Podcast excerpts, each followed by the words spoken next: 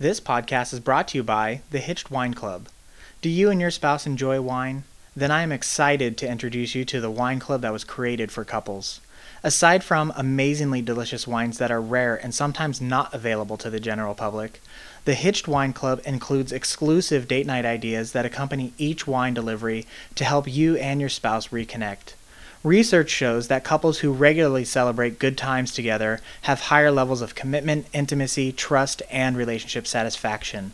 So, to invest in your marriage, visit the Hitched homepage and click on the Wine Club link and start getting extraordinary wines at an unbelievable price. Cheers! You really want to know what love is? Yeah. Yes, tell us. More than anything in the world, Ron. Well, it's really quite simple. When you're married, you'll understand the importance of fresh produce. Shut up. Just shut up. You had me at hello.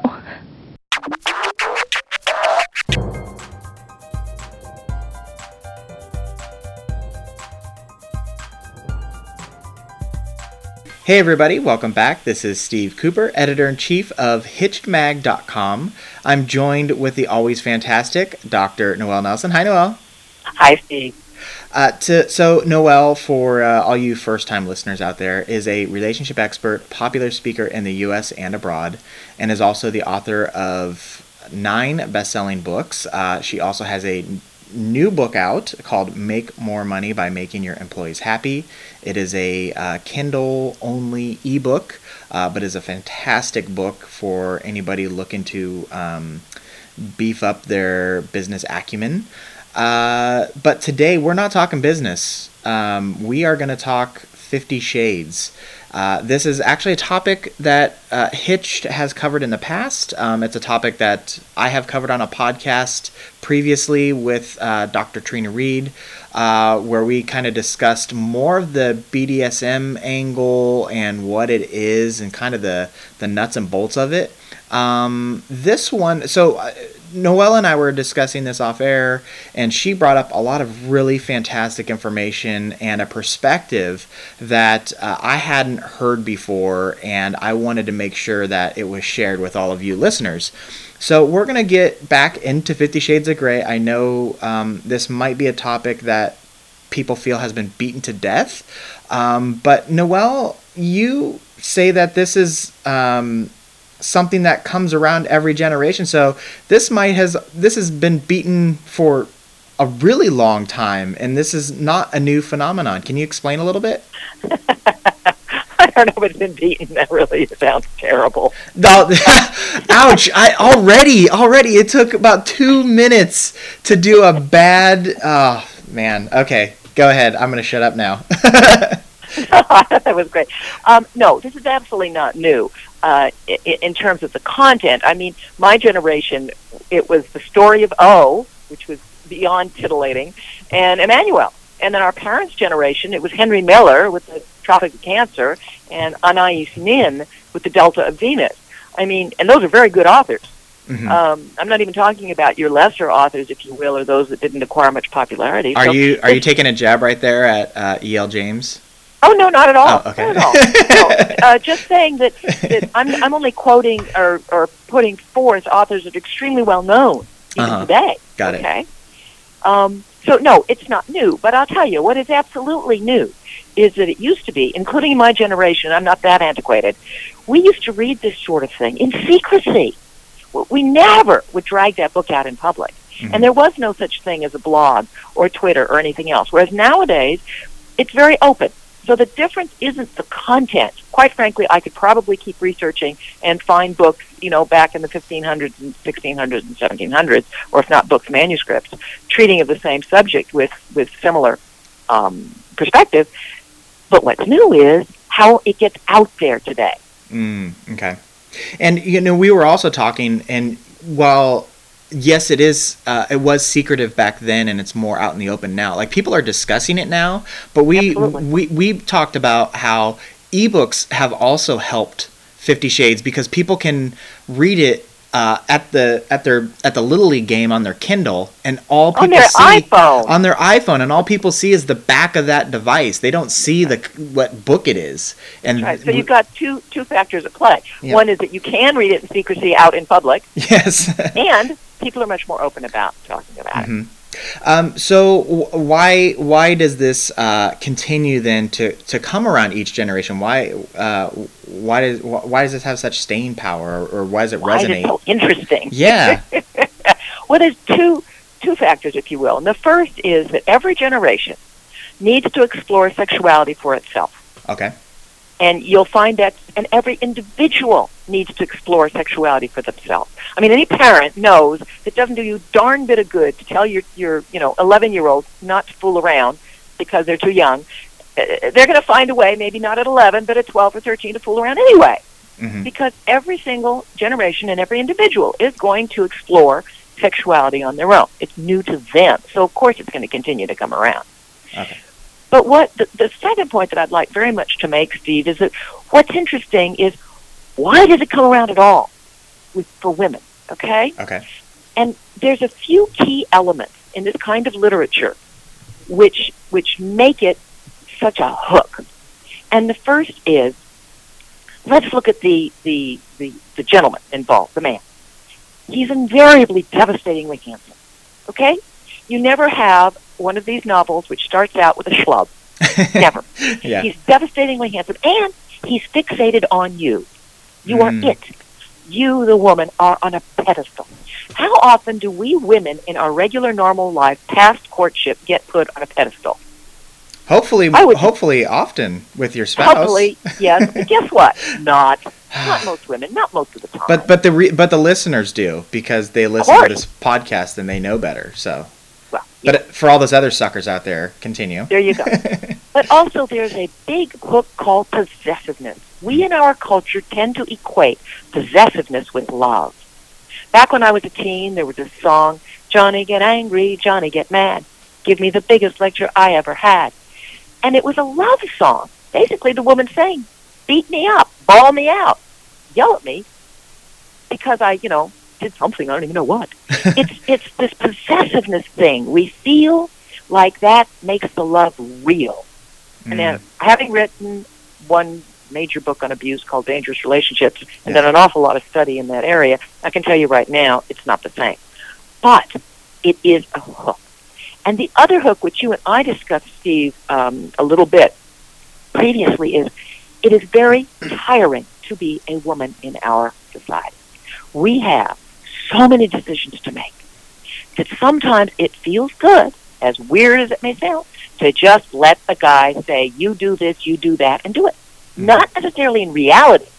Most of us would never want that in our real life. But in fantasy, to have this devastatingly handsome man fixated on you, wanting to possess every iota of your being, say, just do this for me.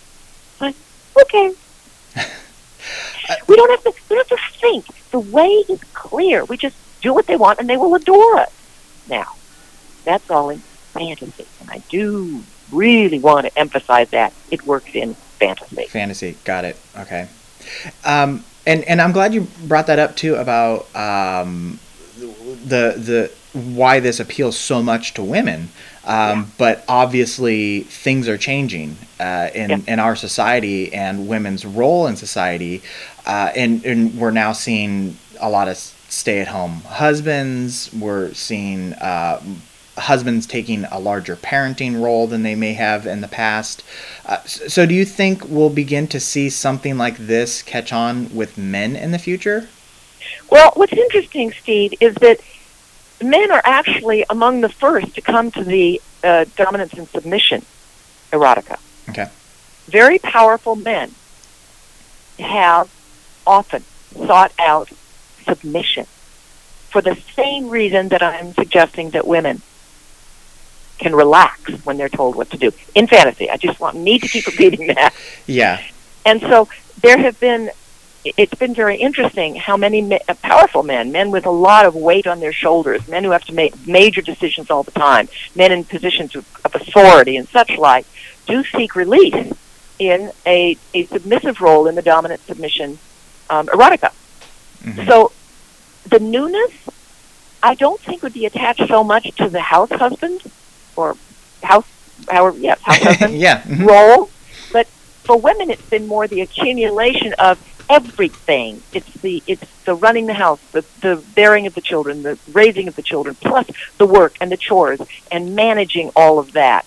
Now, if a house husband started to do all of that, yes, then you might see an increase. But more often than not, you'll find that house husbands don't necessarily have also a full time job unless they are single dad. hmm So this might even be um, even more of a release for women today because they're doing what they were in the past plus multiplied They're- by a hundred. they're they're in the workforce and doing everything else. So Yes. they they might need this more than ever. Yes, and let's remember, let's let's bear in mind how women's role has changed, not in so much in the sense of of she goes to work and such, but that in previous generations, a woman's work was largely labor. In other Hmm. words, before we had running water everywhere and toilets that flush them, you know, that you just Uh-huh. flush and there it goes. And all those sorts of things, laundry machines and such like. Women were, the, were for the most part, the ones who did the actual labor of that. So the appeal, if you will, of relaxing and letting someone do it, whatever the it is, hmm has been the same, although for different reasons. Got it. Okay. Yeah. Um, I'm sorry, it's a sociologist in me. no, I you know I find this stuff utterly fascinating. I do too, and I'm I'm I love that you you take it back so far too because I don't know why my brain works this way, but sometimes when I think of like the the the I don't know past marriage, it always goes to like the 40s and 50s, and it doesn't really go beyond earlier than that, and I don't know why. I- I- But anyways, I'm glad. So I'm glad you took it uh, further back than that, because I think that's that's interesting because we sometimes forget how new and young today's uh, patterns and um, lifestyle is. Right. So, um, and and we keep emphasizing that this uh, BDSM thing, it's it's really fantasy. It's um, it's it's consensual. Uh, so, but but there has been a lot of criticism of how. Uh, this type of fantasy can be damaging or harmful or even demeaning to women. Uh, what say you on this? Well, I have the same attitude towards this as I do towards violence on TV. Okay. Which is number one, you don't have to watch it, you don't have to read it. Okay. And number two, the studies do not bear up that automatically, if you watch violence on TV, you become more violent. Mm-hmm. There is no automatic connection. There are some suppositions and different theories. And I think it's the same thing with the erotic, this type of erotic literature, which is if, if you bear in mind it's fantasy and you're enjoying it as a an escape, if you will, in your head, right? Uh huh. Then there's there's nothing that's going to be particularly demeaning about it. Now, if you take it to heart that a woman should be subservient, a slave, beaten, and such, then of course it's demeaning and it's a problem. So I don't think it's good literature for people who have boundary issues. Okay. If you have strong, healthy boundaries about yourself, and frankly most people do, then you can read that just like you can play a violent video game or, or you can read a trash novel. You know, and, and not get all bound up in the or the thought that oh well that's my life. No, it's not. Most of us know the difference. You you know, and you just did it there too, bound up. I did. so I just wanted to Sorry. throw that back at you because you caught me early on. uh, uh, okay, so um, uh, so if a woman uh, uh, reads Fifty Shades of Grey or um, any of the past and future books of the same nature, um, and wanted to dabble in BDSM, there's there's then nothing wrong with her, right? There's nothing wrong with her, but you want to be very, very clear. I don't care what variety of sex you dabble in. You want to be very clear about why you're dabbling and to look at what are the potential consequences.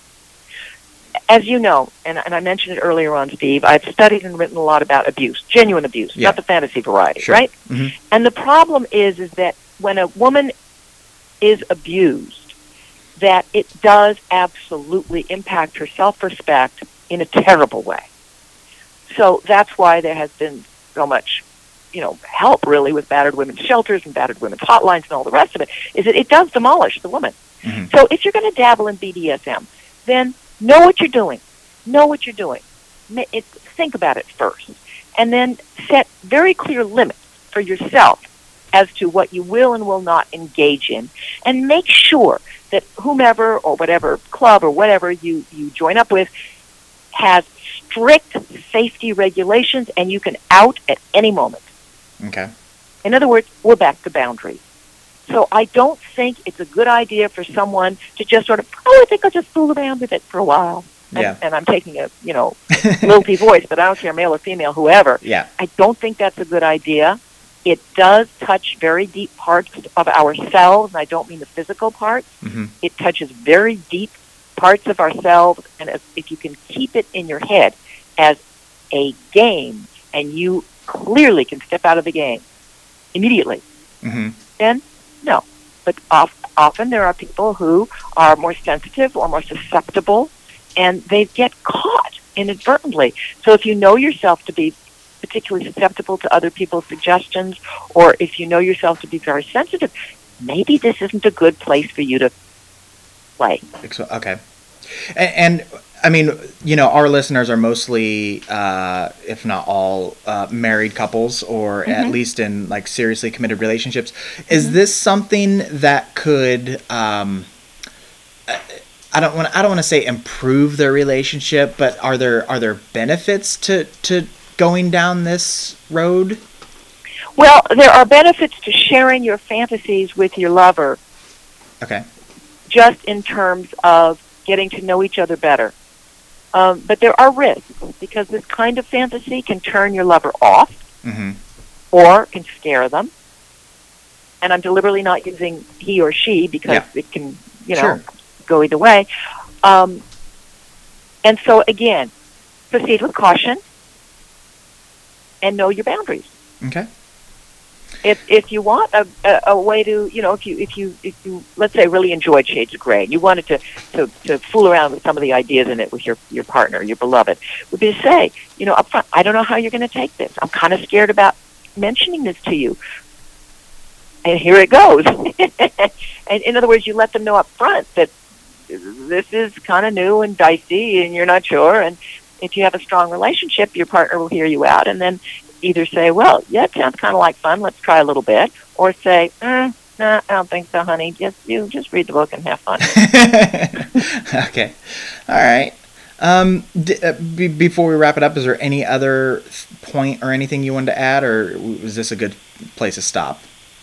No, I think it's actually a good place to stop. I think you've you've guided the discussion very nicely around um, a broad range of this topic. Okay, terrific. And I, like I said at the at the top of this thing, uh, you offer a uh, a perspective on this that I hadn't heard uh, in this broad conversation about Fifty Shades and BDSM and whatnot. So, uh, as always, Noelle, I really appreciate your time and, of course, the knowledge and wisdom that you bring to these conversations. So, thank you. Thank you, Steve. Um, I want to remind everybody you are listening to Dr. Noelle Nelson, who is a relationship expert, a popular speaker in the US and abroad, and is also the author of nine best selling books. Uh, she mentioned Dangerous Relationships. Another, uh, her other most recent relationship book is Your Man is Wonderful. She has a fantastic ebook out now for the business folk out there. Make more money by making your employees happy. Uh, you can get more information and find her books and everything at her website, uh, www.noelnelson.com. You can also find her at yourmaniswonderful.com. Uh, of course, at hitchedmag.com. We got all of her info listed there. Uh, Noelle is on Twitter at Dr. Noelle Nelson. I am on Twitter at Hitched Media. Uh, we're both on Facebook. Um, we have a wine club, as I know I've beaten into your guys' skulls the last couple episodes. Um, and then before we wrap up this week, uh, I want to say thank you to everybody out there who has started commenting on our articles. Uh, we recently enabled Facebook commenting uh, throughout our website. Uh, this is we've been up for over six years now and we've never allowed commenting and one of the reasons was i was a bit afraid of people um, abusing and make you know, turning it nasty. Um, but I think the Facebook thing might actually help because it puts a face and it's, it's not anonymous. And you know, maybe if people feel we need to have some anonymity in the future, we could do that. But right now, it's been very cordial. It's been uh, very productive, and the comments that you guys are leaving have been um, really helpful. I mean, you guys have added value to the content that's already there and added your perspective the same way Noelle just added perspective on the 50 shades. So you know whether we're talking about in-laws or parenting tips um, keep it coming. I love i love reading what you guys have to add to that conversation and, and I, I love the the liveliness of the web because of that conversation. So I just wanted to say thank you um, and can keep it up. So uh, that's going to do it for us this week, Noelle. So thank you one last time. I appreciate it. Thank you. Okay, that's going to do it. Take care, everybody. I just want to say one thing to my wife who's home. Yo, Adrian! I did it! They certainly got the idea. They feel free to express love. It's worth all those awful frank discussions at the dining room table. Hitched entertains, educates, and inspires married couples.